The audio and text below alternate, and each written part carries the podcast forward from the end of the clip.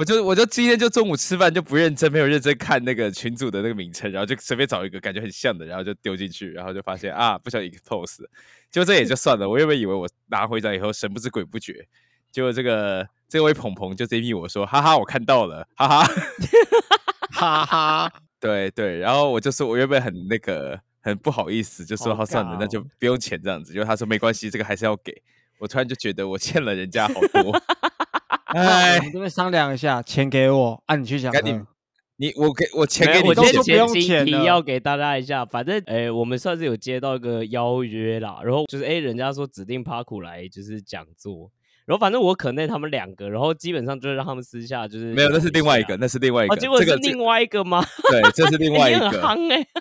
对，哎呀，终于，哎，这才是 Alpha 变现好强，大家都找趴苦干，好强哦！哇，哎，啊，九九有敢去演讲哇？啊，就是你要不要也去演讲？我觉得有的问题是因为你在新加坡吧？没有啦，我觉得也是啊，因为我最近也没有说真的，我没有那么仔细在研究 crypto 了。而且我们讲白一点啊，你这个跳针怪。什么叫跳针怪？干什么叫跳针怪？跳针怪，第一，觉得大家如果有空可以回去听一下。利友如果没人阻止他的话，他同一件事情，他会用三个方法讲给你听。讲白一点，说实在话，这边我要讲清楚一个点。好啊，我讲直接一点啊，大大概有三个起手式，会把同一件事情用三。我我不确定大，我觉得大家应该都听得懂。就第一次应该就听懂了，懂的就懂。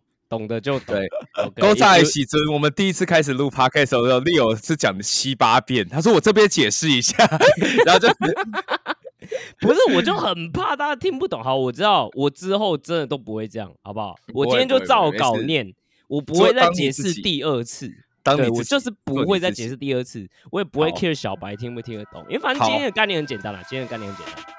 欢迎收听哈扣财经通识。本节目将提供给你新闻和网络中接触不到的财经知识，让你吸收到硬核又干货的深度观点，拒当韭菜，更快实现属于你的财务自由。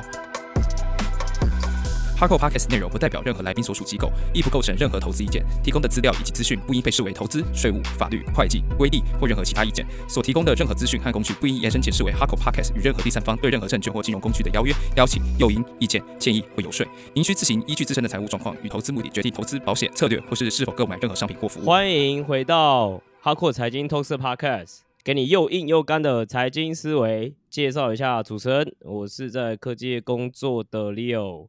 啊，介绍另外两位主持人，其中一位是传统金融背景，最近在大洋大便的财经野狼舅舅，你有你有注意到吗？那个那个那个那 形容词是羊大便的那种形容词，羊大便巴卡马卡巴卡。我问一下，所以不是我在模仿羊大便的，我你在揣摩帕库那个断线的时候那个声音，哎哎哎哎哎，你说一加一。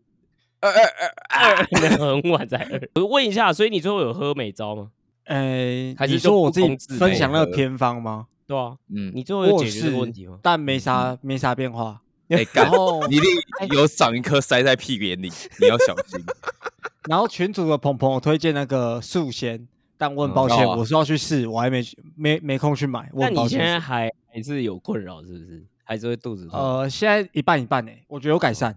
OK，哦，应该是压力问题啊。好，介绍另外一位主持人，对肠胃部分已经结束了。你想另外一位主持人背叛传统金融的交易仔，现在去币圈，然后目最近很夯哇，邀约不断哇，赚尽所有的那个出席费和演讲费，让我们欢迎原本不想被 dox，但是一直就是用真脸出席的法 大家好，茶推眼镜，我是真的觉得。这是一个问题，我一直想戴面具出席，但是 但是没办法，就是你要怎么办嘛？就是我又没有面具，然后我我那个公司的场合，他就说：“哎，你就是不要带这种乱七八糟的东西。”有人还要签签劳报单，对对。那个帕古今天不好意思，我们还是要请你签劳报单，然后看到你所有资讯，还有你身份的字号。哎，我就说就算了算了。好了，向有钱人低头，向有钱人低头。对对，向有钱低头，没错。提醒大家一下，如果喜欢我们的节目的话，记得给我们五星的留言，截图你的五星留言，我们的 podcast 的资讯栏里面有一有一个连接哦，就是加入私密社群的连接。你把这个截图扫灭到这个连接之后，我们会在五到七天之内给你一个私密社群的邀请连接，跟我们及时做互动，然后里面也会有一些讨论。好，我们今天要讲什么？今天要讲一个概念是 fire，就是呃最近这个概念蛮红的啦。就是我这我我提这个题目最早的时候给另外两位主持人的时候，另外两位主持人超不屑，想说干这有什么？上次看到是这二零二零年，那个时候股票都在涨，每个人都觉得自己可以 fire。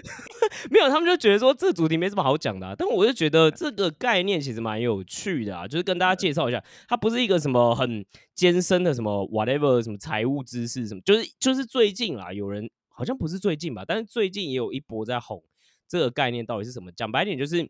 他在讲的事情是想要财务独立、提早退休嘛？啊啊，白话文就是，啊我又讲白话啊，就是财富自由了。所以这个概念到底是什么？那到底合不合理？我们今天就来讲一下，然后然后来分享一下自己看法。然后我觉得今天比较有趣的事情就是，那我们三个还会再分享一下我们目前自己的理财策略到底是怎么样。那跟这个 fire 有没有呼应到，还是没有呼应到，给大家一个参考。然后 JoJo 好像觉得这题目太废，所以他还要讲一下他近期觉得有趣的事件。哦，到底是什么有趣的事情？大家继续听下去。等一下，我先讲一下，不是觉得太废，我觉得很有意义，只是因为最近的有趣的事情，我觉得再不讲就来不及了，然后对对对晚了就不要了。OK？晚了就不要了。用心良苦有没有？哦，OK OK，好，好，那我的第一个部分就来解释一下 FIRE 是什么哦，我不会再什么解释那种用三种方法解释这件事情，反正 FIRE 它就是四个英文单字的简称，就是 Financial Independence Retire Early，所以你就取四个字嘛，对吧？就最前面这四个字，所以就是财务独立啦。然后基本上他提倡的概念就是我要提早退休，那他这其实这个概念是从欧美吹到台湾来的，所以最近我觉得台湾也有人在 catch up 这样子的东西哦，然后在甚至啊，我觉得在年轻世代里面，其实是一个蛮红的一种理财的观念或者是运动啊。虽然说我觉得里面也没有讲什么理财，但就是一种价值观啊，我觉得。那它有三个重点，一个是你要先有财务目标哦，然后你财务目标试算完了之后，那你再透过两种方式，一种叫做积极储蓄哦，第二种叫做被动投资的方式哦，让你赶快呢把这个本金累积到一定程度哦，然后你就可以提早退休了。那什么时候要退休？Fire 它不是 Fire，但是 Fire 它通常会一起提到另外一个东西叫做四趴原理。哦，就是大家都要当、哦对吧？4%这跟所以你看，年轻人都是都是四趴嘛，也没有、哦，你看，就是年轻世代喜欢四趴原理，好吧？所以呃，没有理你，没有理你。哦，那四趴原理到底是什么？基本上它是呃一个什么美国退休理财专家哦，William Bangen 他自己提一九九四年提出的东西哦。他在讲的事情就是，诶，你基本上啊，他就是说我要存够我的二十五倍的年支出哦，什么意思？比如说，我觉得我退休一年要一百万，那我等到我存了两千五百万的时候，我就可以退休了哦。但这个退休啊、逻辑是这样，就是它的估算是安全的退休的提领比例，它通它不是那么简单的算式，但大概是一个经验法则。但它大概详细是做了什么些假设，我大概跟大家介绍一下。基本上它的概念是，那你每年你首年第一年啦，就是你存完这个款项，对不对？然后你第一年就是零四趴，第二年、第三年、第四年，它会开始跟着呃通膨调整，所以你可能会越领越多嘛。所以嗯它是整个这样去算的啊、然后逻辑上面是说，哎，它应该可以持续个三十年，但不是说三十年就会全部提完了，但大概就是可以维持个三十年左右。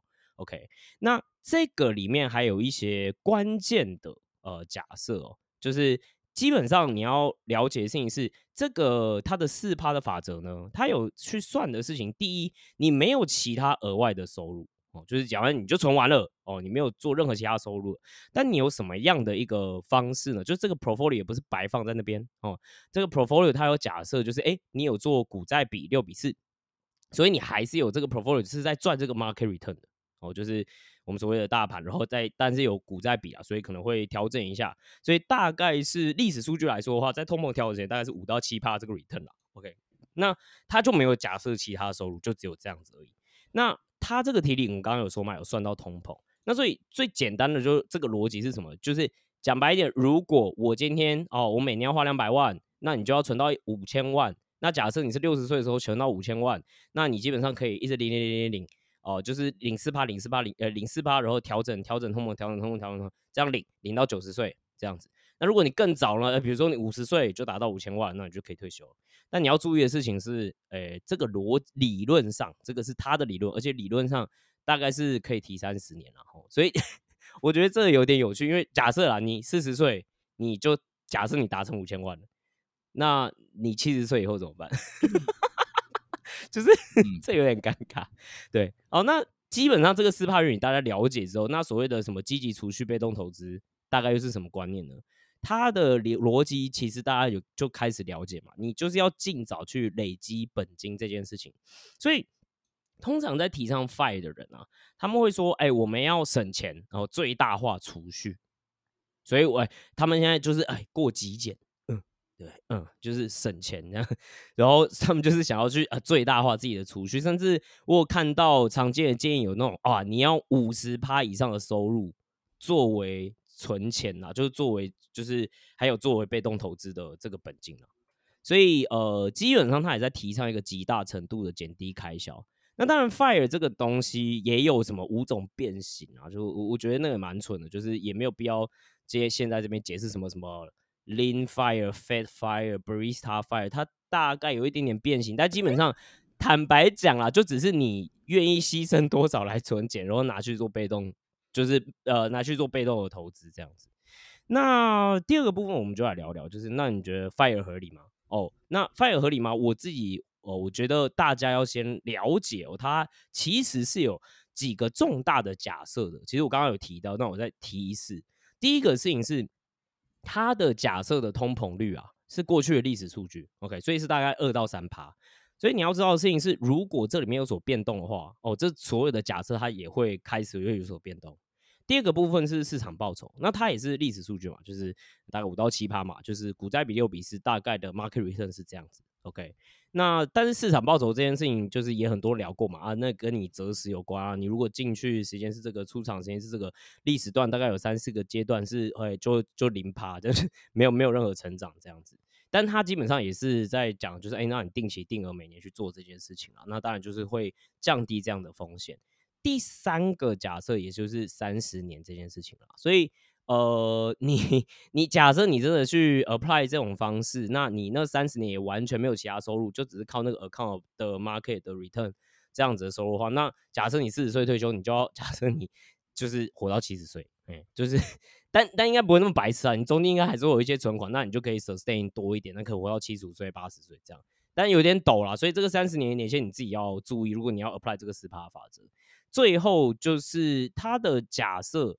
是你退休后完全没有其他额外收入哦，嗯，所以如果你退休后还是有其他额外收入，那你就可以活久一点嘛，就是或者是你你对吧？有些人可能觉得，哎，没有，我没有提早退休，那你基本上会很 sustain 嘛，大概就是这样。那我觉得他的问题啦，问题其实是这样，就是如果以台湾的状况为例，我觉得年轻人这个有点尴尬，为什么？因为他们还是太穷了，所以他们到底能存多少钱呢？就 确实，你懂吗？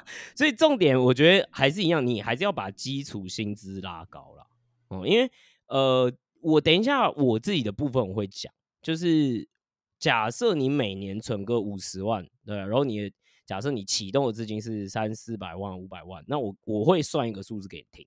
那也要到那种程度哦，就是我觉得才会到。当然，我自己的生活要求是比较高，所以我觉得那个财财务目标是比较高的。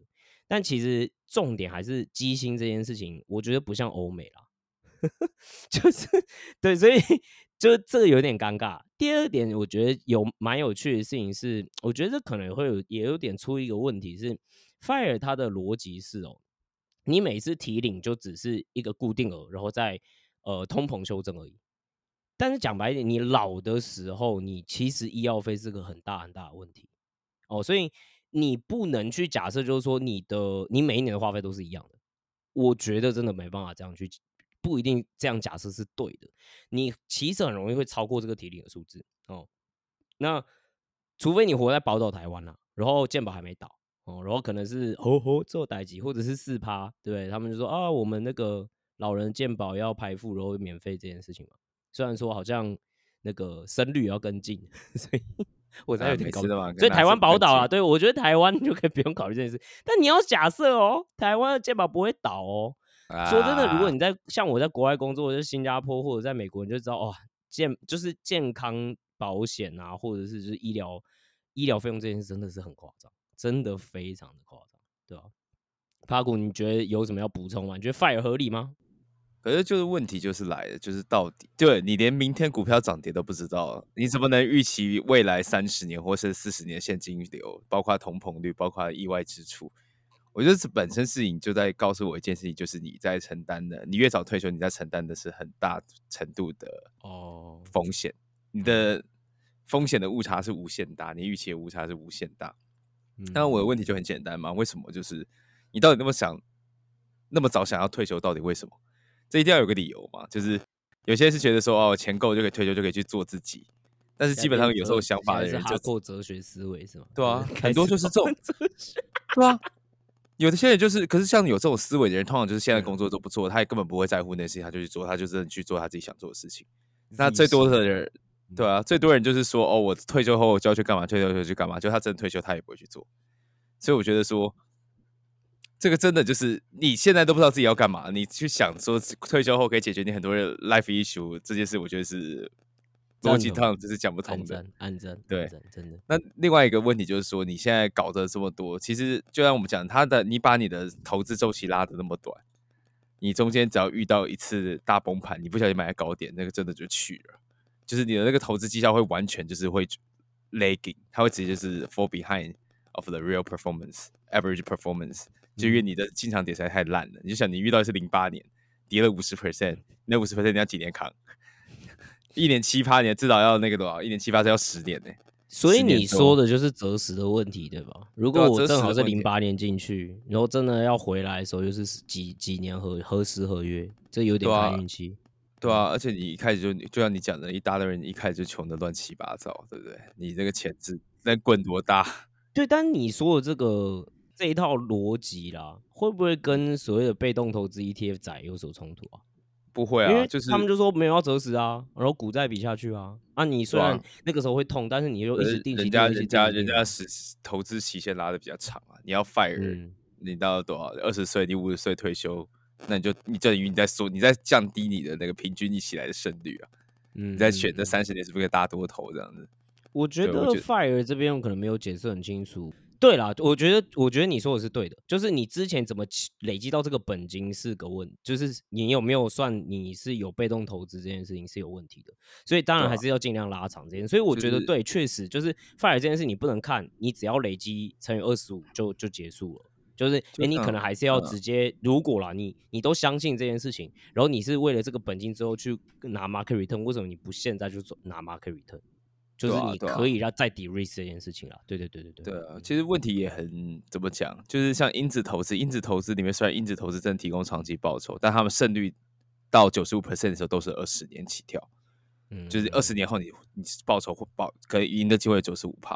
嗯，嗯那我觉得这种东西在市场里面你不要讲确定性，这种事情太难了。你尤其是你对时间拉那么长，所以我真的觉得，呃，与其说要早点退休，不如找到你真的想做什么。对我觉得是这样子的，是我觉得是啊，我觉得是我其实蛮赞同这件事，因为你真的还是要知道你自己之后要做什么，你才能去定定财务目标啊，靠背啊。啊，如果你根本就不知道你对你退休之后要做什么，或你的 lifestyle 会怎么样，你怎么会知道说你现在要用什么基数乘以二十五才够用？我我觉得这这确实是蛮合理，然后我觉得这是台湾很多年轻人的盲点吧。我不得不说我自己也有啊，我当初讲白一点，我也不知道我自己退休之后要干嘛，但我确实也没有在追求提早退休这件事情啊。说真的，九九你怎么看？你要 教育我们，对教育我们 台湾的幼苗。我先讲一下，我反这边都反串哦，就 什么这边都以反串下以下言论皆反串，OK？啊。没有啊，想那么多，在台湾就是高股息 ETF 啊，哎、每年配息给你，保证填息，哎，怕什么？对不对？不用怕啦，还是什么怕零八年？没有，高股息 ETF 赞你，说我领到好了，爆了。没有啊。回到认真讲，我觉得我 想法跟反正大 p 反正欸打比较之后要不要多讲一集高股息？干，我觉得回这个真的是回家哦呃，不是啊，我要我要讲的那部分是我其实想法跟 Park 很类似，就是嗯退休真的比较快乐吗？啊，我是想说，大家如果都赚那么少钱的，年轻还没有让自己稍微开心一点，其实老嗯人应该会早死哎、我我是在想这些事情啊。真的，对对对，我就觉得他们 fire 这种，你你要极大化你自己的储蓄，到底开心在哪？然后提早退休以后，然后你干嘛？就是除非你收入极高，啊，你收入极嗯高的人还要想 fire 吗？你你不用想 fire 啊，你就 fire 别人就好了，你还要还 fire 自己。这这个这个想法很很很很两极化，你知道吗？嗯你嗯你赚太少的人，你也想 fire，所以你要很大极大化你的储蓄，你会过得很过得。更痛苦。对，然后很有钱的人，他也不用想怎么极大化储蓄，因为他已经过得很快乐了，那他也还可以存到钱，有他本金就是比你多，本多对终他身。他还不用想本多终 fire 这个身问题。对，哦不过我哎们换个角度想，fire 到底合理吗？我不得嗯不说啦，就我呃自己在 FB 很常去海巡的一些观察，看这这这社会观察家让很多卖课跟卖书的人赚钱呢、是啊，对，fire 很多书啦，嗯，对对对。虽然我现在也去卖课啊，讲课 crypto 也是去卖课，对，然后再讲这件事情，但这蛮像一个嗯死循环的欸、因为我们刚刚讲到一件事情，会一直提倡 fire 是谁？就是像我这种赚没有很多，然后又偏低收入的人，那你要再花钱去买那些课，那些课又很贵，那你买那些课不是在帮那些卖课的人 fire 吗？就是确实啊，他教你怎么 fire，然后他先 fire，然后你对啊先你 fire 你的啊 fire 懂这叫进度又延后了。这叫你就把这个对你把这个就拿对，你把饼做大，你拿去卖下一个人，是不是？你也可以 fire。对啊，你懂什么哦？这样全部大家都 we all gotta make it，全部 fire。对 fire 旁对不对？拜旁，一万物皆旁氏。万物皆旁氏。哎、我觉得哎这其实，哎、其实讨论这个真的很有趣、哎，就是，嗯但我不觉得是真的。我觉得有个假设，周佑你可能讲的跟我想法不太一样。我不觉得是真的低收入的人才会想 fire。我觉得有些人是这样啦，就是我我我自己身身边的人哦，蛮多是科技业的嘛，对吧？他们收入确实很高，但你知道为什么他们会想 fire 吗？因为他们就觉得说自己已经那么高收入，那他们就认真在算什么时候可以退了，是认真的哦。哦但是你你，我觉得这跟我们的哲学有有点呃落差的事情是，我也不知道他们退休要干嘛，他们也不知道自己退休要干嘛。他其实就不喜欢确实工作嘛但，他就是对啊，他就是不想工作了嘛。所以我觉得也其实蛮多是这种人哦，不只是说什么哦，你薪水收入低的才这样，然后他们搞 fire 其实是更怎么说更实际的，因为他们不会把自己饿死，然后他们就是确实那个资本收入就是稳稳的，然后也蛮可观的，所以他们这样一累积完后，你真的算完大概就是四五十岁就可以退休，然后他们也不会蠢蠢的只用 fire，所以他们也应该还是会有一些额外其他的收入啊。讲白一点，就是我觉得这种就是高级打工仔。然后高级打工仔，我也确实有看，真的开始感受到有一批人真的是这么想的，真的是这样哦。嗯，了解开心就万物皆打工，OK。对，万物皆打工。反正就是打工啊。好，可那我觉得今天最，我觉得讨论 fire 这件事情蛮有趣的，所以我就来问，那 Paku 你感觉就是没有，就是说，哎，会想要 follow fire 这件事情？那你自己的可能，你先从你自己的财务目标去讲啊。那你你今天你自己的财务的理财的策略是什么？但当然知道 Paku 是币仔嘛，所以我要先讲一下他是币仔哦，就是他是币啊圈的，对，所以大家也可以听听看不同的想法，这样。确实，我先讲啦，我真的觉得人生就是一场理效预期效用最大化。你在年轻的时候享受，应该会比老的时候享受是爽的，对吧？你近期的折现就比较小啊，对。但话是这样讲，所以就意思就是说我不会想要去 fire，但是我会觉得说，我会想要先把，就像你讲的本金小了，你滚两倍，十块滚两倍还是二十块嘛？那你不如一开始把本金做到大一点嘛？所以就怎样，趁年轻的时候就加杠杆嘛。就是生命周期投资法，但 大家就是要想清楚，我要是遇到零八年，我一定死在路上。对，然后欸我把那些先问一下哦，生命哎周期投资法，你可以简单解释一下是什么？简单来说就是妈的，工作开杠杆，工作开杠杆，就是借钱就去开杠杆这样子，你就找一个资金成本方式去把杠杆开起来，然后是投资于被动投资或者投资于一些就是对啊，就是基本上是被动投资啊，被动试图在早期的时候把你的本金放大，因为对你投资周期越短，你一钱多的时候，通常是在以后，都在未来的钱，你未来的薪水才会涨起来，那个投资周期才会那个是，可是那个偏偏就投资期间就比较短嘛。所以就反而没办法吃到复利效果。它的理论就是说我可以预知未来的这个所谓啊的现金流，先把它放到现在，然后想办法去让它去滚这个东西，然后中间你就好好工作，扛住那个现金流，但你之后会嗯 better off 这样子。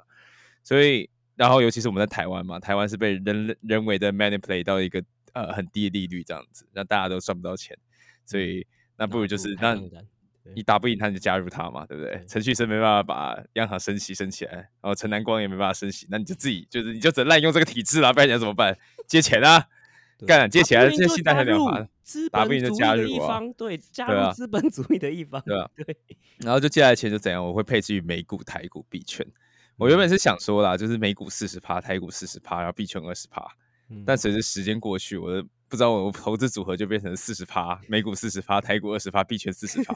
那币圈四十趴不是我赚钱的哦，是因为我一直在就是在把钱放进去这样子。对，一直然后在平衡，对自己在平衡这样子，但是就是其实基本上来说，我会有一半去做一些比较算是呃偏稳就降波动的策略啦，所以做进稳定收益。虽然最近也是很痛苦啊，就上下都要洗，但是基本上来说，我可以降低一些波动度，然后相对来说，我觉得长期来说，我还是会对这个 portfolio 比较有信心啊。这边两个问题哦。第一，为什么会去想的事情是每台币四二四？然后第二个是，诶、你所谓的稳定收益在币圈是所谓的双币，然后避险那种方式吗？还是是有什么样其他可以补充的？对美股的美股的四二四哦，其实一开始我就像像我刚刚讲的，原本是什么四四二之类的。那的确是因为我在这边做比较久嘛，我觉得我可能找得到机会比较多嘛。那美股的话，其实就是多角化分分散嘛，就是台币你也知道，我的 view 就是台币升也升不到哪里去，除了像上次之前的二零二零年那个实在是大环境需求太强，不然基本上我不觉得政策方向 favor 台币的。那我对我来说，那既然美金的那个当赛风险会对对我来说少很多的话，那我不如就多配置一些美股了。哦对，那我也同时也可以外币铺险，就我台币嗯够用就好了，我又没有要在台湾买房子，至少现在嗯没有啦，所以就是那我也不需要那么多台币啊。那汇损的话，我当然我没办法避险，但我就没有差，就我不嗯觉得长期来说，我不觉得这是一个显著的伤害利益的要素，这样子。我想问的事情是因为我完全没放台股，所以你放嗯台股的逻辑又是什么？呃，台积电、台五十，买台积电比较便宜是吗？所以买到台湾台积电比较。便宜啊，当然买到二十趴 OK，合理合理哦，OK 合理合理。对啊，然后做，那你刚刚说什么稳定收益嘛？其实那个都是没有，我跟你讲啊，就是这世界上只要是合成的东西，没有一个是稳定收益。应该说世界上所有资产没有一个东西叫稳定收益，所以它多少还是会随着呃波动会出现一些说所谓的市价损，就是就是市值还是会比昨天少或者比昨天高这样子。那基本上就是嗯长期稳定慢慢向上爬，我就会觉得算是一个稳定收益了，就算是一个零息债券的感觉了啦。我觉得比较像那个感觉。嗯嗯嗯嗯嗯嗯。对，但同样的东西拼起来很好拼吗？还是呃，你要写一些东西，然后你嗯要对这些东西的理解要基本概念要有，对，不然的话，然后我之前修 bug 也是修半天呐、就是一直修那个测试的过程是很痛苦，这样子，因为这种金融东西比较难测试，嗯对吧、那最近有比较稍微就是就是我觉得有把波动给降下来了啦，但是老实讲，就是最近的市场上冲下起也是也不是那么的好赚。就老实讲，没有那么好赚这样子，但因为你的那个你的那个利息会拿去 cover 你的那个本金是本金损这样子，对，去做到稳定收益。那双币定存其实，如果你真的要把它拆开的话，其实就是交易所在跟对他在扛你的部位，然后跟市场做嘛。意思就是说，你感觉是稳定的东西，其实是因为交易所贴钱给你，交易所跟你 guarantee 说他会把钱给你，然后实际上它外面的收益也是波动的。对，所以他给你这个收益的同时，他其实会扣一个很厚的一层码，确保说他自己不要赔钱，这样子。对，那就见仁见智了。有些人喜欢，那我像我就没什么兴趣嘛，我要玩的我自己组就好，为什么我还要去过这一手这样子？嗯对嗯嗯，但可能他如果是做永续呢，在交易所做永续，现在永续这半年也没有很好啊，这半年有二月到九月，以前一年都可以做到十趴，就是大概平均年化十趴，这哎今年大概做五六趴了。呃，今年是今年做稳永续，你要负担说 management cost 跟交易手续费，你今年才六点五九嗯趴。嗯嗯，就我我会觉得这半年其实风暴比不是到很好，老实对讲，嗯我说老实话，没有到很好这样子，嗯嗯嗯。对对吧、所以好，对，这目前是配置，还有什么问题要问吗？但嗯是我其实蛮想问的事情是，你会建议吗？就是你会建议朋友，就真的是朋友，或者是你建议，就是年轻人就说还是要放部位在币圈吗。啊，我觉哎得啦，我不哎，你会说你在问九九吗？九九是不会嘛，对不对？啊，哦爬股你是说你你会你你会吗？我是觉得啦，就是你大家在市场里待了也算是一段小时间了，你会发现很多时候都是那个风有没有起来，那个市场的风要把你吹到哪里去。那你在那边赚 alpha，其实是你在那个狂风暴雨中试图找到一个最有捷径的道路。那通常很多时候你赚那个 alpha，你随着风飘可能飘不到哪里去，但是你你想要超奖你就翻船了，对，所以那那同样的话就是说。呃，在一个成熟市场里面，基本上是我觉得是没什么太大的机会。对我觉得没什么太大的机会。我大家可以分享一下，就是为什么我会从金融业跳出来了。不过我是觉得说，你要去竞争，那币圈是一个不成熟的市场，就是新创都在一个不成熟市场里面打滚。你要在那边，你才有办法实现你所谓的就是阶级翻转。你不要想说靠着贝塔你就可以阶级翻转，这是不可能的。这是不可能的，除非你一开始本来就是就不是你想的那个，你以为你的阶级很低，但其实你很高。你爸爸是包租公之类的，对，爸爸是包租公，发现啊，怎么突然有二十栋房子到我名下这样子？那这个请不在我们讨论范围，那个叫反我觉得高级打工仔是有机会的啦。对对，高级打工仔，对，好换九九的 view，对啊，九九，你刚刚说啊，你不会介意嘛，对不对？啊，你是很懂币是不是？你为什么不介意？没有啊，就是不懂才不建议啊。啊，对啊，对啊，我觉得因为你刚刚的立场就是，因为我们在成熟市场，虽然说我觉得帕我刚刚讲的对，你很难赚到阿法，或者说对你很难找到很好的机会。不过它能给你就是一个稳定的经济成长。我这样去思考好了。嗯，那就是币圈如果你真的不懂的人，就是呃，如果我们进币圈的话，呃，嗯我老说帕古他那种策略在赚谁的钱？就是赚这种我这种不懂币的人的钱啊，不然他赚谁的钱？老实说，就这样啊。这个市场，啊特别是我觉得那没种很不透明的市场，我这样去形容币圈应该没什么问题吧？我觉得相对不透明。对对啊你在一个不透明的市场，那就是你不懂人被懂人割啊。那嗯如果是我这条建议朋友的话，嗯，呃我觉得说，如果你觉得你跟帕库一样聪明，那快去；如果你比他嗯笨，那不要不要想了，因为他会赚走你的钱。对啊，而且你如果没有在嗯碰，其实真的，我觉得输多赢少了，真的会，就学费要缴啊，就学费都会缴很多，但有些人是学费缴了以后出不来，你知道吗？就是缴太多了。对，一直做一直做，就是鬼迷心窍。之前不是有个叫梁希吗？就是一个中国以前说什么靠着十万块赚到一千万人民币的那个大吹的，刚好要喝农药自杀吧，因为他欠了满屁股债。对，不知道是真的还假的，就喝什么滴滴滴滴味，那个就农药。对啊，那他以前也是很红啊，就是说什么，就是他都会做，都会做。结果最近这个市场一翻转，然后上冲下洗，他就一直赔，一直赔，一直赔，重判轻离。对哎然后呦对，然后朋友也不见，朋友也都在告他，也跟他翻脸，然后女朋友就是都是爱他钱，所以现在女朋友也不见了，这样子。对，然后刚刚好像喝农药自杀这样子，所以我嗯觉得其实这是一个种瘾啊。你你以为你在投资，但你其实是在赌博啦。对我觉得我不反对九九说的话。那你你还有什么其他理财策略吗？我记得你是说你不买房嘛，对不对？我们在讲买房那一节的时候，你说你不买房，对啊，其实呃，目前没有这个规划啦。对啦，就是就像我讲的、啊，其实就是是股市报酬，我觉得长期来说还是比房市好，不然太可悲了。人类的生产力完全没有反映在 你的股市上面，那其实是一件很悲哀的事情。这代表说你这二十年来，你除了通膨以外什么都没有。玩了，对啊，不要玩了，一起死对啊吧。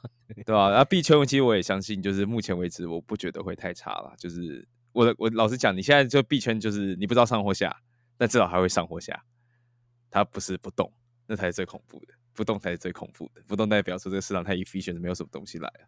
其实就就就带带一下啦，其实大家都刚开始我就是辞掉的时候，其实大家辞从就就交易室不不干的时候，其实也有很多人问我说，哎、你为什么就是要这样子？就这个缺缺不错嘛，就 generally 其实算不错，对啊，嗯对啊。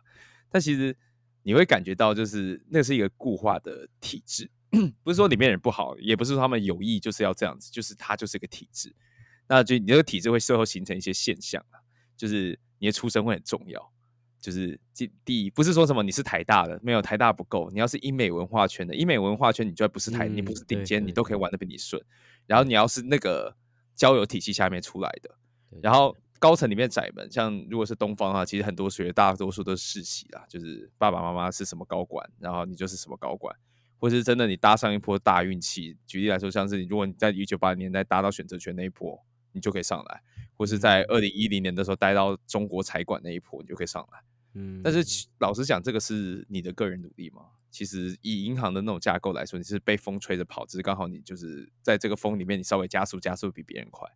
对，那我觉得就八十 percent 还是靠运气了，对吧、那所以金融业其实不会给你什么超额报酬，就像台湾都说啊，金融业很稳定、很高薪，我真的不知道这个到底是这个 argument 到底是怎么来的，我这辈子没有搞懂过。相我宁愿你对高薪，我只能相对高薪啊相对高薪是客观事实。对啊，相对高薪是客观事实啊，但是其实那可能要对啦，但但它不会让你翻身，对你靠的就是 对不贝塔来的时候，那个高薪也高不到翻身啊。对，高薪高不到翻身，你可能今年可能领个哦一百万，我说嗯 bonus 领一百万两百万，可能就很多了。对，他其实就给的，对你其实靠的那，但是如果你这你参照交易员的那个分润制度，其实你会知道说，哦，他其实金融业整个都知道这个事情，他得从制度上设计就告诉你说，你没办法靠的是 alpha。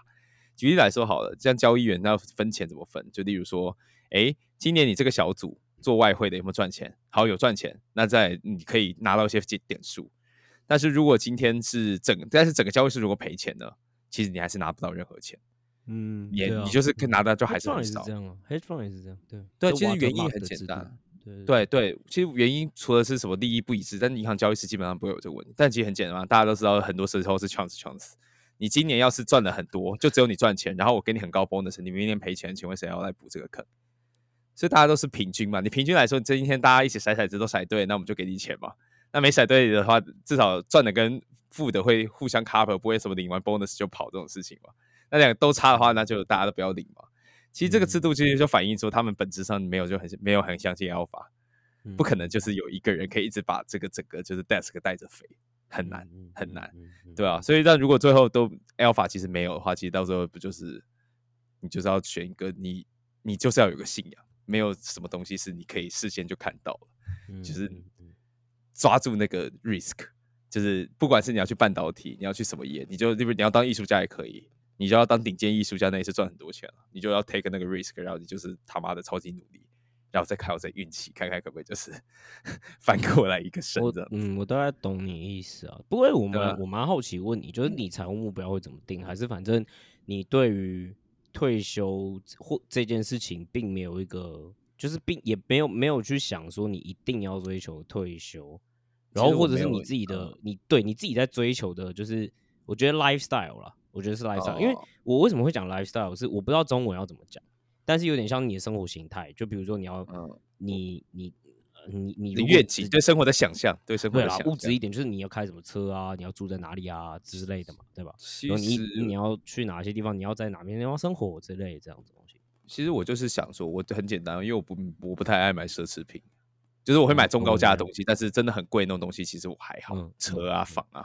那我想，我觉得我目前生活就蛮符合我，就是我想吃什么我就吃，我想看什么书我就买，然后我想去哪里，我不哎，我看我户头里还有钱，那我养得起我爸妈，我养得起我妹之类的，我养的我都养得起，我就觉得其实这样目前为止，那我觉得我这个工作很有趣。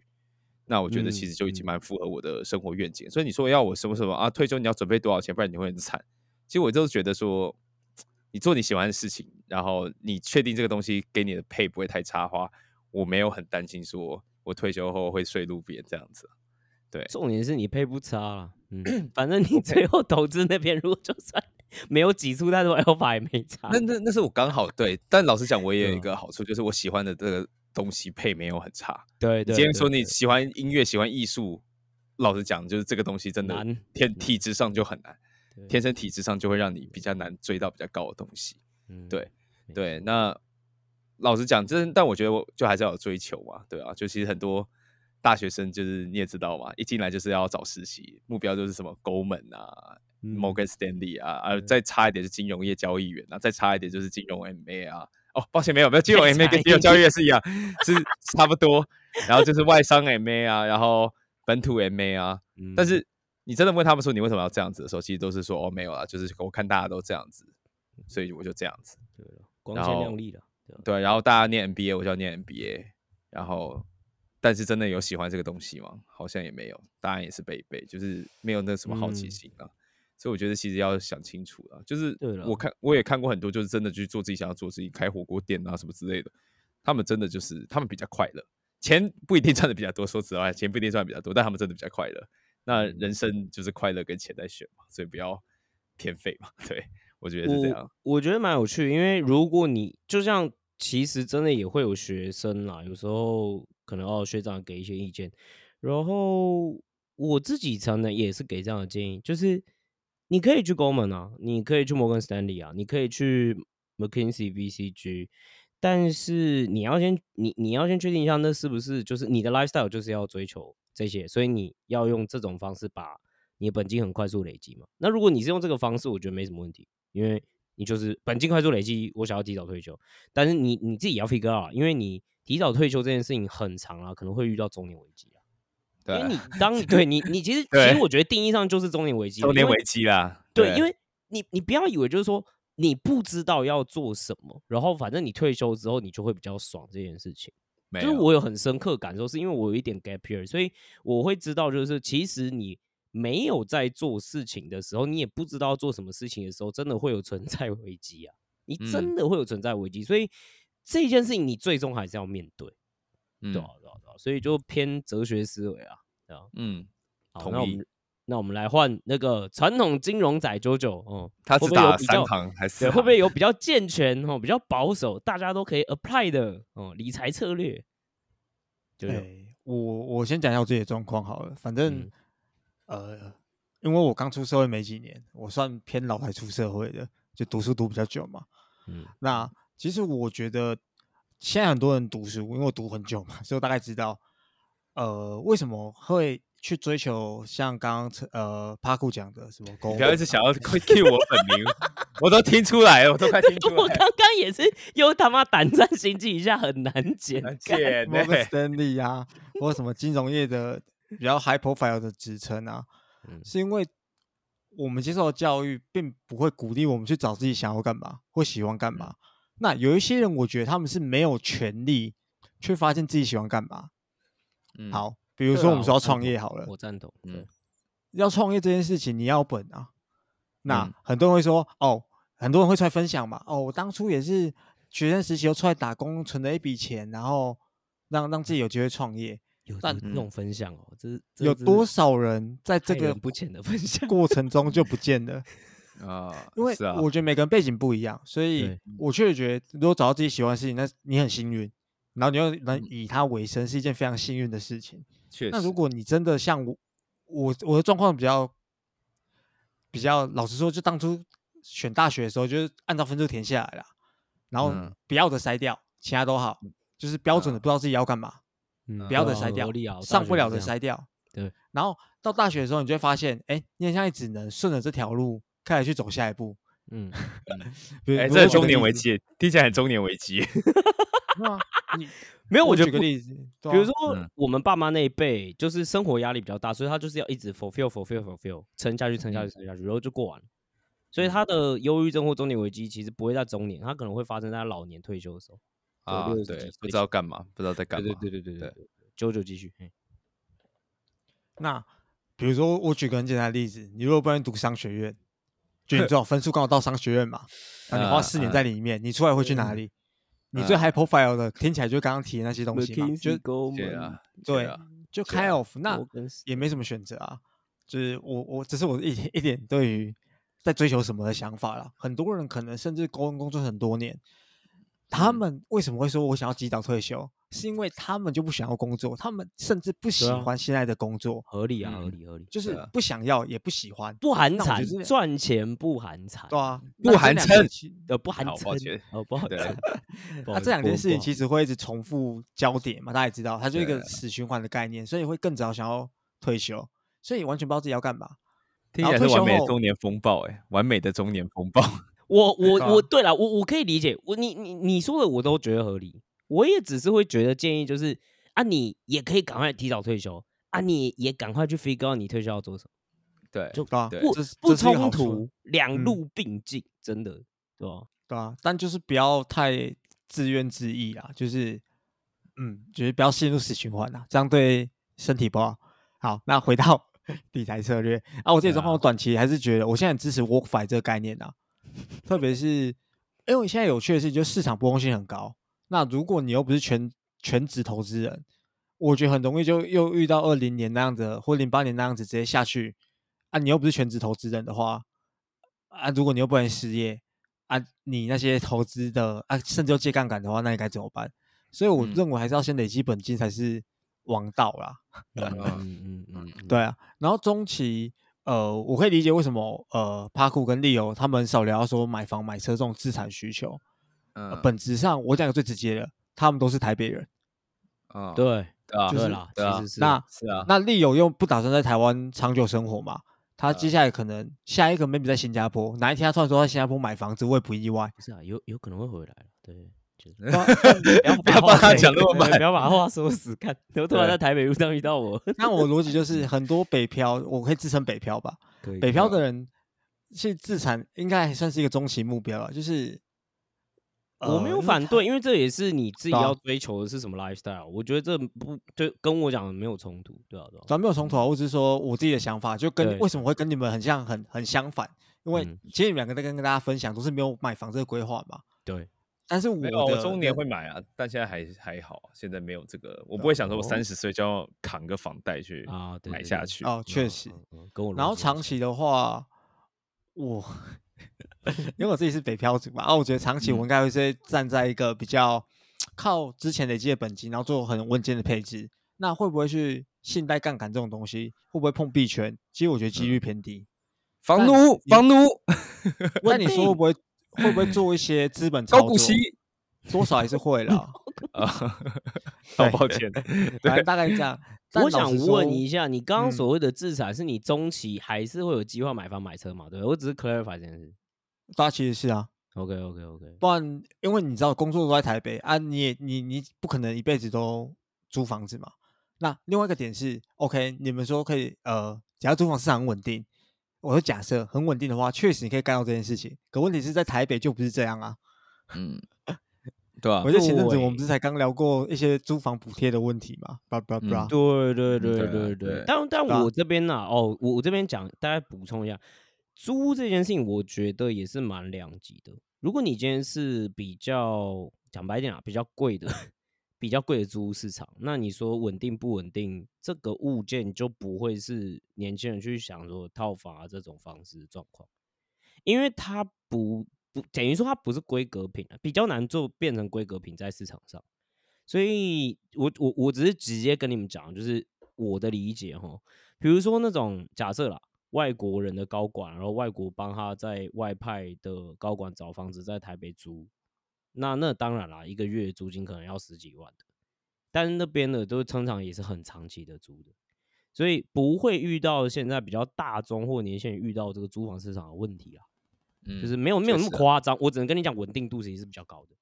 那那也是一种活法，我只是给大家这个参考，我没有说这嗯就应该大家做了，这很划算，大家去干这件事情，没有没有，嗯，对吧、对吧、所以我我觉得还是一样，东西有很多 nuance，然后你要去看那里面的细节会啊，如果我要继续讲我的 button line 的话，对，我会觉得大家要先第一步，最重要的第一步是你要认清你自己的 position。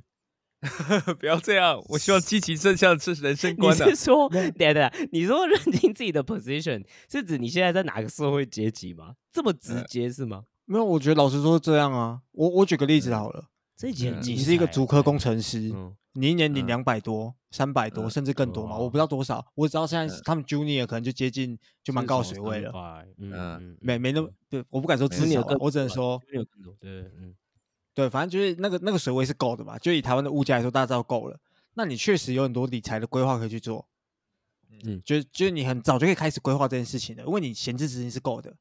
嗯但如果你的 position 是一个中低，不好意思，我更正，可能在中位数收入附近的人，呃然后你的生活成本又不太低，就是不是说什么呃比较，你可以举个数字吗？就是举例，你说中位数吗？太赞懂懂懂懂懂太赞，你主观的啦，就是你不用有数据压力，就是你没有，我会直接讲啊，台嗯湾统计中位数的月薪好像四万多吧，差不多差不多四八万接近就是五万，四八年收入之类的吧。三四八年收就算你六十啦，哦，六六十到七十啊，因为可能有 bonus 啊，然后你那如果生活成本再叠上去，那你要做事情其实是多累积几年这个本金，然后再去想财务操作这件事情。所以你赞同 fire 这件事吗？就是让他就是尽量存啊，你不要再没有没 fuck 有 around 啊，不要出啊我的意思说，你要想理财这件事情的时候，你起码要先有东西可以理嘛。对，但是我觉得那就有趣嘛。你如果真的要有这笔，那你就要花少啊。我不是说七十万没办法存啊，哦，确实啊，嗯嗯嗯，但我觉得这不能，我觉得我本质上对 fire 这件事情，我是 嗤之以鼻。没有我，我不觉得需要去一直吹捧这个东西，或者说一直去追求这个东西。嗯我只嗯觉得，如果你真的要理财这件事情的话，先搞懂自己 position 在哪里很重要啊。哇哇，你好，怎么讲？没有，没有，但我觉得是很极其悲。观的人生观。没有，可我觉得这是最现实的啊，就是真的是蛮有趣的。嗯好，不然不然我再举个简单例子啊，你你月薪三十八 k，假设，嗯，然后你又看到人家说 fire，然后你去买那个书，买那个课，哎，嗯，你要吃什么？你要喝什么？然后你嗯刚、你刚好又很衰，你又不是台北人，你在台北工作，你要租房子，租房好啊，你一个月剩多少？两万没了。嗯，你剩多少钱？那你还要想这件事情吗？所以重要的是你要先搞清楚自己的 position 啊。不好意思，我我觉得这段真的很悲观也很直接，但那那好，他嗯搞清楚自己 position 是怎样，我往上爬的意思嘛，换工作嘛，当工。老实说，我觉得是增加自己的薪水是蛮重要的一件事情啊。所以我说嗯短期对我来说就是 work finance 啊。这我们三个都不不不反对嘛。反反就是你增加自己薪水和基薪这件事情，不管怎么样，我觉得我们三个都不会反对，真的不会反对。就是对。嗯，啊，如果像我，我再举刚刚 Park 的例子，好，嗯你年轻要增加更高，我我很支持，我觉得这就是生命周期投资法嘛。没有啊。嗯但你会起码吗？你开吗？你会开信贷吗？我呃知道我帕库有啊。我连紧急资金都不够用了，还怎么开信贷？哦，懂你哦意思。对懂你意思。对就是你，我觉得如果你 position OK，就像你就是我们刚刚举的例子，你可能是一个在台湾嘛，主科工程师，你要那样做，我觉得非常 OK 啊。你自己做好规划啊，你不要不然被离职，很 OK 啊。就算你真的是嗯信贷嗯输一堆钱，你还得起。嗯，对啊，确实利率那么低，但老实讲啊，annual review 的时候我都会抖一下。我想说，干我今年够不够认真？这样子会不会被看这个？资本成本还在那里靠背，对还要扣不准开我还不行？好啊，不会啊，不会被反开啊。反正我大概就这样啊。所以我的八成奈是我理财策略很简单，最重要的是搞清楚自己的位置在哪里哪里。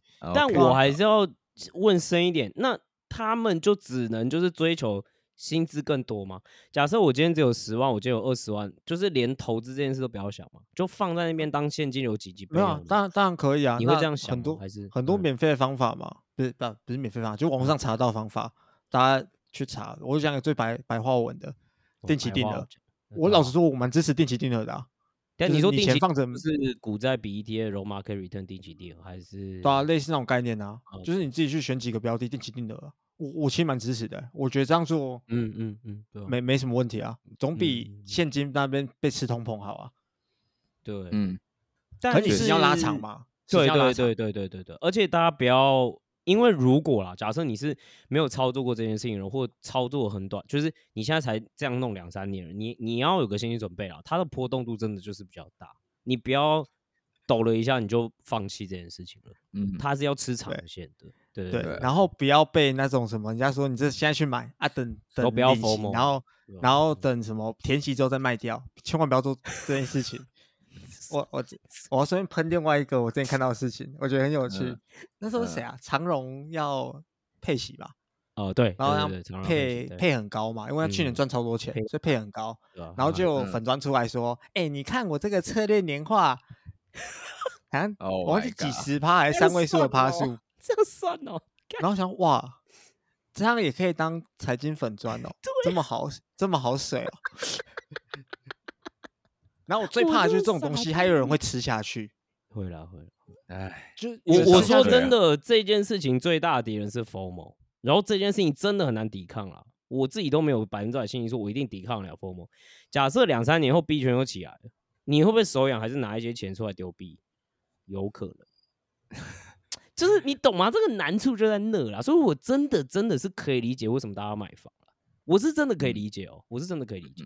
嗯，对，然后啊我也知道这件事情不容易，但如果你本嗯小，我觉得还是啊，就是越早进去滚越好，还是一样，对吧、然后还是要把自自己基基础的本金真的拉大，还是还是还是最深，还我觉得还是最保险，然后最万用的策略。啊啊啊！Leo 怎么看这整件事情？九九的理财策略听完了啊，很明显 我们这群人在开 podcast 就是为了去割上述的这群找我们去讲课的韭菜们。那那这是不是也是你的理财策略？你的 fire 是不是靠着割韭菜？我们骂了别人都在割韭菜，自己也是割的好不手软。你觉得你也是这我有卖过课啊，所以我真的是也割过。Oh my god！哎、但我真的是教最保守的，OK，对对对，所以呃所以我我我觉得我没有我没有什么好心虚的，我没有什么好心虚的，对对对。但是嗯我觉得我的理财策略可能有点太天边了，就是因为对大家来说，我觉得这不是最多人在追求的一种生活方式。嗯我先讲嗯我的生活方式是什么，就是 我我在追求有点像是呃，我要移动到哪，我就随时可以移动到哪生活，所以它嗯可能会 base 在一个地方，但是可能会一年两三个月或者是六个月就就在其他地方，可能在欧美，可能在其其他地方东南亚 whatever，然后对我来说我没有要小孩，对吧？然 后因为因为生不出来。这倒倒不是哦，OK，哦，没有啊，没事啦，多运动，多运动，你去死，有氧 OK。对，有氧。那而且我跟帕古一样，我对奢侈品还好，呃，所以呃，我就直接给个数字。然后对我来说，我的生活形态，我自己的想象就是，我觉得吃和交通是最重要的。我比较追求吃，因为我真的好，我真的不是那种我可以一一天到晚吃一样东西，我真的是太痛苦。就我在新加嗯坡，其实在这一块是哦蛮痛苦的。然后交通就是我要我要坐电车，我就坐电车。就是我嗯觉得这两件事情是我想要有的，就 Uber 自由了，你可以这样讲。那你说真的，这件事情有很难达到吗？也还好。我觉得，因为最大的最大的，你说支出也好，人生的话还是房车这种比较大的物件嘛。对，那呃，所以如果是这样子的生活形态哦，然后我自己想要还是可能可以自己装潢一些的房子，所以你说到底租不租得到这种也是比较难租，或者甚至你就是要买。对对对，所以而且我对这个房子要求其实是蛮高的，因为我自己是很喜欢室内装修人，所以我会我其实有要求很多 feature，像一定要大面落地窗啊，采光要很好，叭叭叭什么之类的啦。所以所以而而且因为我我们想要养狗，所以其实会需要一定的空间，我不能就是随便买一个就是你知道二十几平的这种，我觉得可能就会有点困难。所以嗯你考虑完这些所有东西之后，我算了一下啦，我觉得如果啦，你就是说在台湾的话，我觉得一年大概要四百万，哇哇，蛮多的。对，很多啊，很多啊。因为其实你你看我刚刚说的所有东西嘛，嗯，其实差不多嘛，就确确实需要这个啊，而且是现在这个价格嘛，还没有通嗯膨之后修正完的，对吧、哎所以我想到之前有个友，有个好朋友也是讲了一样的话，然后被人家喷到天上去。真的你今年讲的比他高了六十 percent。但我的意思不是说啊，这样怎么呃活？至少要四百万才能活。我没有这个意思。我一开始就说，这是少嗯数人会选择的活法，所以它真的很贵。因为嗯我也不认为一年四百万是正常，而且四百万大家要了解，不是我一个人四百万，是我跟我老婆一起四百万嗯啊、所以就是嗯不是对吧？你懂我意思？所以哦我现在的基数都是我跟我老婆已经是一起算进去的话，我们是个嗯个体的话，大概要多少钱？那嗯如果我还要常住欧美的话，我觉得甚至可能要到六百万。嗯对吧、甚至到 Oh 一千万都有可能。所以我自己是觉得说四趴，我不会完全去否定，我可能就会当一个基准，但我不会去 fire。哦、嗯因为我说真的，我我非常赞同帕古刚刚所讲的东西，就是我其实没有想象过一天自己退休，完全退休的状况是什么，因为。说真的，我觉得退休没事干真的很恐怖。然后嗯 我也是真的不觉得，就是呃，我自己的生活形态讲白点也没有什么 work life balance，我自己常常是啊 work life blend，、所以我也习惯这件事合理。对，我也习惯这件事了。我觉得这是很理想的生活，因为如果你可以让你不要分开工作和生活这么这么开，因为有些人分很开，原因是因为他觉得工作就是很耗神、很痛苦的，对吧？所以，嗯所以如果假设跑，假设比如说你是爬苦，那你你享受你生活，所以你平时就算下班，你还在想策略，你还在想说这要怎么写，你还是在看这些东西，对吧？嗯那就是 work life plan。所以我自己想象最理想状况就是 work life plan，所以我不会去想象说我之后会退休，所以后面一定还会有其他收入。even 我在可能六十几岁的时候，我就觉得我都还会有其他收入。哦、所以嗯在这个前提之下啦，我我坦白讲，这其实是很高很高的 标准。就是 我觉得比买房甚至都还要更高。对所以我的理财逻辑基本上还有一个很重要的观念，是因为这个，但是这个不是理财逻辑，这个有点像人生的追求。所以你看，我的人生的规划是变动性非常大的，嗯，所以我在考虑我真的能够用的呃产品的时候，它一定要流动性很高。啊，嗯，就比如说，如果货房币，如果呃 呃哦我在开玩笑美股吧，对，所以如果你说房啊、车啊，那就是流动性比较低的东西嘛。嗯，所以大概大家了解我的前提是这样哦。对，所以我我觉得今天讲理财策略都不是说你要 follow 这个时候最大化，而是我在讲我们在讲三种人生观，后面我们会怎么做这件事。我觉得蛮有趣的，也没有最佳化，所以你要先搞清楚你自己想要的是什么，还有你现在自己的 position 在哪，你现在状况到底是什么。对，那对我来说啦，所以我最后选择的事情就是，我走过这一招之后，我觉得有 alpha 这件事实在太难了，而且预期性实在太低了。真的，我我真的觉得这件事真的非常难，所以我的目标就是，如果好，我的我的工具就是美股，然后 market return，然后股债比这样做的话啦，我是用这个做假设和计算的。那我举例来说，比如说现在我美股的策略就越来越保守嘛，我其实大概六十趴基本上都在 SPY 或 QQ 啊，QQ 也越来越少，我一直在调，就越来越往 SPY 走，对吧？哇，我记得以前有个人在跑，以嗯前有个人在一家，策略是会修正 的嘛，真的吗？没有人生目标不同，我当初没有想呃过，哦结婚之后人就不一样了，结婚不拜教主力哦，不拜对对对教主。没有，我还是有 QQ 啊，我还是有 QQ 啊，对对对。OK OK，但是对我来说，就是我不会再去投小型股，或者是单独科技股。呃，我就我应该不会有新的标的去再投。我我先讲为什么，因为我发现第一，我真的没有那么多的兴趣一直去 follow 这些东西。第二是，我也意识到我在 cover 这这些东西一阵子之后，我也意识到真的要有 alpha 超级难。嗯，真的太难。然后，如果你又不把小型股放到一定比例的话，啊，你这个 annual return 算回来也没有高多少，你哦还不如直接去杠杆，然后直接去杠杆大盘。我说哦真的啦，我觉得。嗯然后，如果你可以吃那个波动的话，你就常嗯常吃吃吃吃下去。诶、我我觉得其实你懂我意思吗？就是我觉得，如果你用生命周期投资法，我觉得不会不会说是不好的策略。真的不会是不好策略，所以我自己也在稀释我的小型股，大概到一直 rebalance 它，希望是降到大概二十趴甚至到十。那不错哎，你 rebalance，我是 nature balance。我是在注钱进去 rebalance 对对哦，我是我是他自己会缩掉，他自己的那个 position 会缩掉。他有在 nature rebalance 的啊、对对，他 nature rebalance 看。好惨哦，所以要分很难啊，跟你讲。对，所以我就是用这个前提嘛，然后我就给嗯大家一个算式啊。如果我嗯假设我一年保底是存五五十万，就我跟我老婆哦，一年是存五十万台币。那我假设我初始哦进去先这样子做 market return 的策略，就股债比六比四，然后这样子做，然后每年会 rebalance。那一开始是三百万，这个算完之后，三十年后啦，你这一笔钱会变成八千五百万左右，就八千三百七十万左右。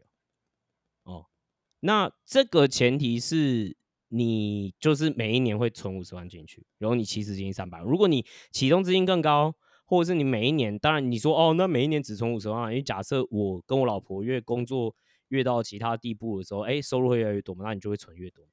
所以嗯就离我，比如说好，假设我是四百万乘以二十五就是一亿，那就会接近了。你你理解我意思吗？所以其实这是可以做到，对我来说是可以做到。然后我后面又会有，我不觉得我会直接就是啪，我什么都不做，没有收入，然后只靠 market return 吃这件事。所以我还是会有其他收入的时候，我就觉得这件事是可以达成的。这样这样你懂我意思吗？所以这是我自己的去看待这件事，和我现在在想办法要采取的策略，基本上基本上就是尽量靠呃 market return 的啦，因为我觉得做 alpha 真的太难了。那嗯我自己选择在新创领域打滚，其实我最后认知的事情是，其实不是因为这边会有更多超额报酬，或者是那种 multi bagger，就那种十倍、二十倍的机会。I mean 账面上面是这样哦，就是哦，你知道加入飞速拿干股，然后 涨一百倍，我是 我是我啊是飞速的天使投资人，然后就对涨一万倍之类的。然后对了，是这样啦，可是那也是极少数。对，我觉得也是一样，认清现实。我嗯我必须说，我本来就是一个起手牌比较好的人，呃是很好，满手 ace，好四条 S，没有还没有到 S，我觉得大概是 Queen。那比如说你说 S 的是那种哦哈佛犹太人，你知道，然后就哦认识的全部都戏骨。我跟你讲，那哦起手是完全不一样，那他的 Alpha 是真的有的。啊，不是你啊进去对吧？你进去 Y Combinator，你基本上这个这个新创就已经可以滚大概至少五倍了。啊，你拿到他的 val，你拿到他的投资后，你的 valuation 基本上已经双倍。所以对你不在，我也不在那个圈子啊。所以嗯你你懂我意思吗？我如果今天在新创，我我觉得那件事情是天方夜谭。我跟大家讲一件事情就好，嗯你会觉得说哦，那呃哦，如果我要更高的报酬，我是不是那当 VC 的投资人，当 VC 的 LP limited partner 啊、或者是去 PE 放，对吧？或者是这种 alternative 的这种，因为你知道去年大家 return 很差，所以大家就会讲，呃，我要 diversify，然后 diversify 去嗯哪？然后这些 alternative 的 return。但我算给嗯大家一件事，跟亚 alpha 有多难好了。你 VC 的经验谈来说啦，大概五十趴的新创会摆，其实会更高了。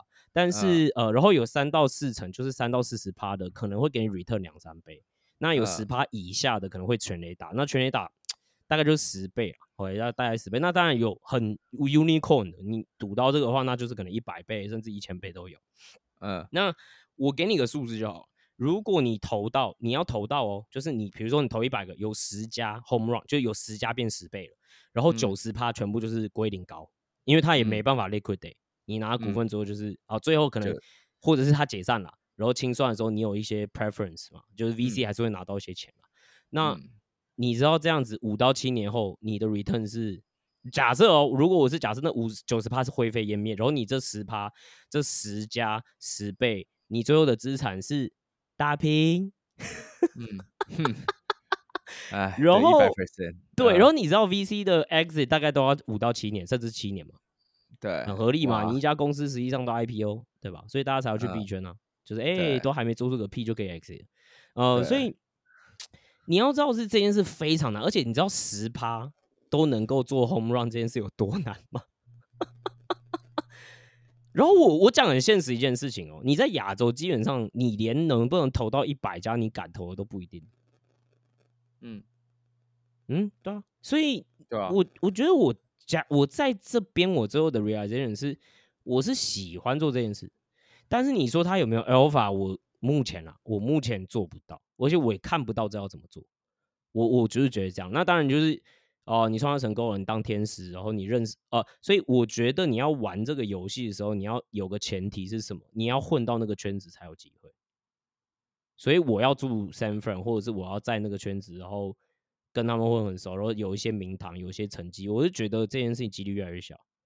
哦，所以 坦白讲，我觉得 even 是这样都不会有 alpha 或 multi bagger，大家要了解这件，所以 VC 也是 贴近 market return 差不多了，最多就 大概就是这样。那可能高一点，有些可以 deliver 二十五趴左右，那你就要偷笑了，对吧？所以我我我最后觉得我是喜欢做这件事情，但我加入这件事情也是觉得，因为我可以有很多比较核心的商业能力。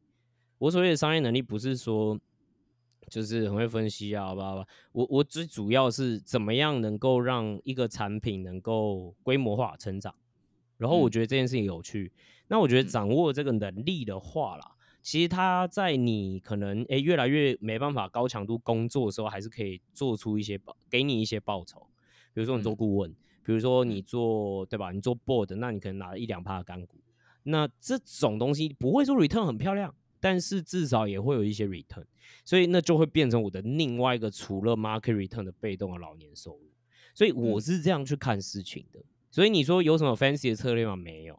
那、你说我会不会再丢币？我我真的很难讲。我嗯对，我觉得我哎可能会放个五八吧，然后就熊放在那边。市熊市果然所有人都退了，就剩我一个人还在那边洗碗没。有啦，我我觉得熊市就是我还是应该还是会放一部一小部分啦，在 E 和 BTC 吧，但就这样。啊，对啊，我就承认，我觉得这件事情我也没那个，我目前啦没有那个动力和兴趣，真的在 follow 这个地方。但是确实确实，我觉得它，如果你现在进去研究，然后你在这边蹲久一点，然后像帕搞到像帕古一样这么专业，我觉得绝对是有 alpha 的。所以最终啦，我觉得大家要去研究的事情是：第一，你要怎么让本金拉高；第二，你到底能够在哪边 generate alpha。然后这件事情你一定要年化的方式去看，然后你要知道 market return 大概就是七到九趴，然后就回推你现在做的事是有没有 alpha 的，这是第二阶段。第二阶段，对，那当然很多人就卡在第一阶段，就是 JoJo 刚刚所说的东西，对啊，所以呃，也老实讲，我没有足够的信心，觉得我可以兜什么样的资源和技能赢过 market return 哦，但是就我觉得要在一个地方深耕一阵子。确实，你才有方法找到真的能够 generate alpha 的方式。那我自己啊，我是觉得，你不要看到哎谁在开火锅店，然后跟你要投资，你就去投资，你有点钱就投资，或者是哦谁说有个新创怎么样，然后你就去投资。你在不懂的时候去做这件事情，诶，我一律建议你真的不够懂都不要碰。你真的够懂的东西才会有 alpha 啦。真的就是这样啦，真的就是你如果不懂东西，你想要投啊，可以 market 就就这样，我真的觉得就是这样而已了。对，你不要痴心妄想啦，我我我是真的会这样讲啊。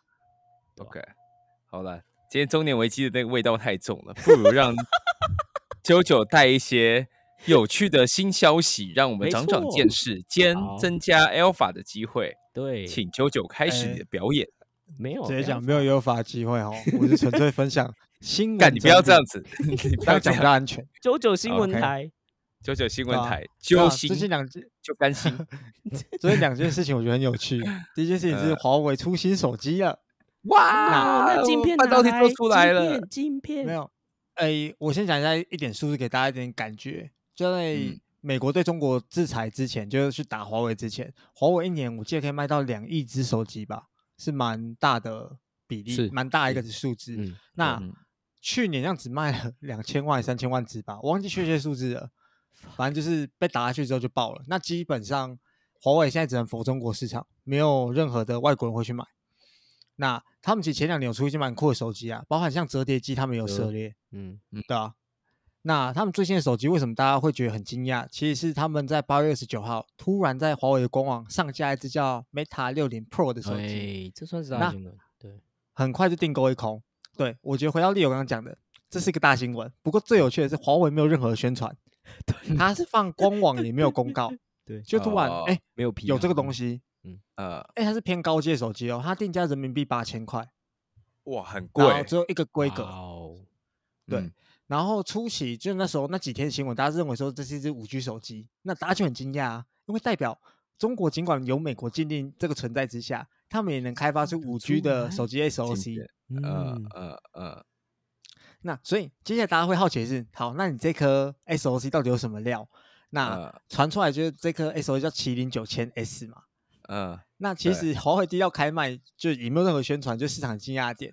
不过大家后来认为蛮合理的，因为。华为就怕被太高调，马上要被被打烂嘛。你可以说五 G 我在进，哪边测着出来的我进那边。这样子。回到另外一个点，我觉得美国那些 law maker，就是法律制定者要去打做这个禁令的人，他们真的都打到核心诶。你们他们一打华华为就不见了，我觉得蛮厉害的。对，我就跟你讲，美国的执法者和立法者不是在跟你开玩笑。对，蛮蛮屌的。那。最近这几天有手机拿到嘛？其实这个礼拜一还礼拜二就开始看到一些手机拆解的跑分啊，问人家这把手机拆开看里面的长怎样？极客弯，对，极客弯直接不行了，直接被 有有被一道神谕叫你闭嘴，有被铁拳 挡的铁拳吗？有被挡的铁拳？他直接说就是有股神秘力量，我不敢说，就是我就下架。OK，好，对，好，那我公看一些新闻，整理一些资料啊，就是确实网络速度可以达到五 G。不过其实，在某蛮久之前，就是我记得应该是 iPhone 吗？还是哪一只手机？其实那时候也做出来，然后它速度也超快，可以接近五 G。不过它本身还是四 G SOC，所以我们先不管四 G 五 G，先不管这件事情，我们把 chip 的制程拿出来看，因为这是我们最 care 的事情嘛。对啊，嗯，对。那一些新闻认为是中芯国际，就是 MIC 的 N 加二制程，那呃，它的性能应该是接近七纳米，不过再差一些。谁的七纳米？呃，台积电的七纳米啊啊，OK，对，不好意思，对我确实要讲台积电七纳米，对对，嗯，那不过根据美国禁令的内容还有设备上限制，所以看起来他们应该是用所谓的 DUB 去多重曝光。哎呀所以我，还在用 DUB 啊？没办法啊，啊你 S 我就被他们禁啦。对啊，他们就是没有 EUV 啊，一台都拿不到啊，啊。爽呐，爽呐，对他们用 DUB 多重曝光，所以良率应该会很惨。声率又在那边难怪。建立。我自己不是啊不是都觉得，我们中立一点，就他就是用 DUV，就是这个东西没有 EUV 就是做不出来，那他用 DUV 多良率就重曝光，惨了。对吧？对吧？难怪做得出来啊谁说做不出来？他做出来了，啊，也是做出来。OK，抱歉抱歉，做出来，但就是很贵嘛，很贵嘛。对嗯但细节我就不评论。我只是分享一个比较有趣的的消息，就是今天早上要在上班的时候，然后就看到路透的新闻说，哎，美国要开启调查了。呃呃，笑死。因为死哎、不好意思，我真的不确定他用 DUB 合不合法，就是要再确嗯认一下。不过我只知嗯道美国是要去调查，所以我就后续看怎么样。那还有另外一个新闻我是下午看到的，嗯就是有人把时机就直接把它拆开，不是去跑分而已，是直接把手机硬体把它拆拆开来，呃，然后发现里面的 NAND NAND 很像是 SK Hynix，的然后 SK 马上跳出来说：“哎、没有哦，呃禁令打下去你偷用之后，对，我跟中国，我我跟华为就没有任何的贸易往来了，我不知道。”对，哎呀呀，那到底是谁弄来的？对啊，那我推测可能是库存，有可能是库存，啊，库存。哦，就好 maybe 吧二零年库存放到现在，终于有东西可以放了，哎呀呀，就大蛮好笑的这也不能家现在算他的中国自己怕党的铁拳，世界供应链现在在怕美国爸爸的铁拳，对笑死我！然后我看推特有一些比较有趣的传的一些想法啦，那我就提一个嗯我觉得最有趣的，有一个人他在推测，他说其嗯实 Smith 能做这件事情是合法的，那为什么合啊法？是年初的时候，大家记得那个美国那个布林肯就是那个国务卿吧，嗯，啊跑去中国拜访，他们说这嗯是当时候给中国的一个大礼，是什么大礼？什么大礼？就是是让他可以做呢，还是让给他什么东西？应该就是让他可以做了，就是我我不确定，因为其实那嗯些禁令都很简单，就是说你只要能通过他们商务部审查，你现在是可以做的。OK，所以像台湾有些厂商，他本来要出到中国的，都说不行，嗯但后来他们都跳出来说，哦，我后来有去送审查，比较麻烦，嗯但过了，所以我现在可以出货。呃，对对，不过这个东西我真不知道长怎样，老实说。对，那后续期就看美国调查如何。那如果进一步嗯消息的话，其实我今天有跟他们讨，就跟你们讨论嘛，就是嗯想做一集这个整个禁令的一个 timeline，然后一些故事分享这样。呃，感觉是蛮有趣的，这样就就哎，当舅舅以后会不会被邀去上社课？这样是合法的吗？有可能哦。可是他真的是不能露脸，啊，不合不合法，哦，这样不合法。OK，直接被断绝了，直接 fire 讲人家的新闻也不行吗？评论新闻也不行。另外一个新闻想评论不行分享的是，呃，就是哎上一集嘛，跟大家聊按 IPO，还上上集我忘记了上上集，对，聊按 IPO 的事情嘛。那时候我不是说，呃，软银用呃十六 B 买二十五趴股份，所以应该算出来是六十到七十 B 之间一个数字总估值。嗯嗯，那最近 IPO 价格出来了，呃，是一股四十七到嗯五十一元。啊，那笑死，软银呃不是跟着按的在的流通股数，就是总总 total 的股本啊，嗯好像嗯是大概就一个 B，一个 B 多一点点。嗯，所以我们拿这个钱去算的话，它的市值大概就是就是软银多一点他哇，所以软银自己被割吗？没有，我不知道。小哥哥啦，小哥哥。对，嗯不过我们如果从他已公布的财务数字来看，我们先不往后看嘛，我们就做一个嗯最白色的测算。虽然说一定要往后看，但我们就做一个最白色的测算。他二零二三财年的 EPS 是零点五一，所以假如是 五十一块，他 PE 一百倍，哎呀呀，特斯拉，特斯拉啊，，对啊特斯，对啊，特特斯斯拉，对不对？没有科技去年的特斯拉 OK，你们喜欢就好，我觉得很有趣啊。又在偷丑，我是不知道他还能吹什么可以让 P 一百啦。哎，可是我我嗯我问你，那个价格出来是意思他就是 subscribe 完了是吗？很像正在问，但还是他路演价格是这个啦？应该，哎、我不确定，我没看细节。哦，OK，嗯，对，我因为我真的很好奇，最后能不能 subscribe 到真的这个价格，对吧？啊，再看看吧，再看啊看。再看看，再看看好，看看有没事哪些白痴买房，而且在这个这种市场，我我实在是问号问号，好哦，OK，好，那最后就是最精彩的 JoJo 的笑笑话话时间。好，今天讲一个，上次讲了一个 I'm back guy，那今天讲另外一个。有一天贝壳回家，然后就跟他妈说 I'm back，确实，确实确实，确好实，那如果一个高中女生她跑去卷烟，她会变什么？高中女生去卷烟，干不知道。J.K. Rowling，哦哦，好啦。以前我会觉得蛮好笑，但今天今天中年危机大概三分到四分。这个我觉得好笑，哎、你知道为啊什么特别讲这个 J.K. 笑话吗？为什么？因为不是有一个有一个网络上看到的，不知道真的假的，不是说中年大叔最喜欢 J.K. 吗？哦，我我也喜欢啊啊！我是中年大叔啊！哎，这样会不会犯罪啊？因为 J.K. 又不是所有都法定年龄。你找你就先看身份证嘛。等一下等一下，不好意思，你欣赏一个东西跟犯罪有什么关系？你们没有啊，他说想太快了你说喜欢喜欢，哦你们跳太哦快了，你们你们飞太哦远了。喜欢这个节目的话，可以给我们 这个节目在 Apple 吗 Podcast 还有 Spotify 上面给我们五星的评论。我觉得还不错，这个 ending 我觉得不错。对，没好错没错，接的很不错。好，我们下次见，拜拜。拜拜拜。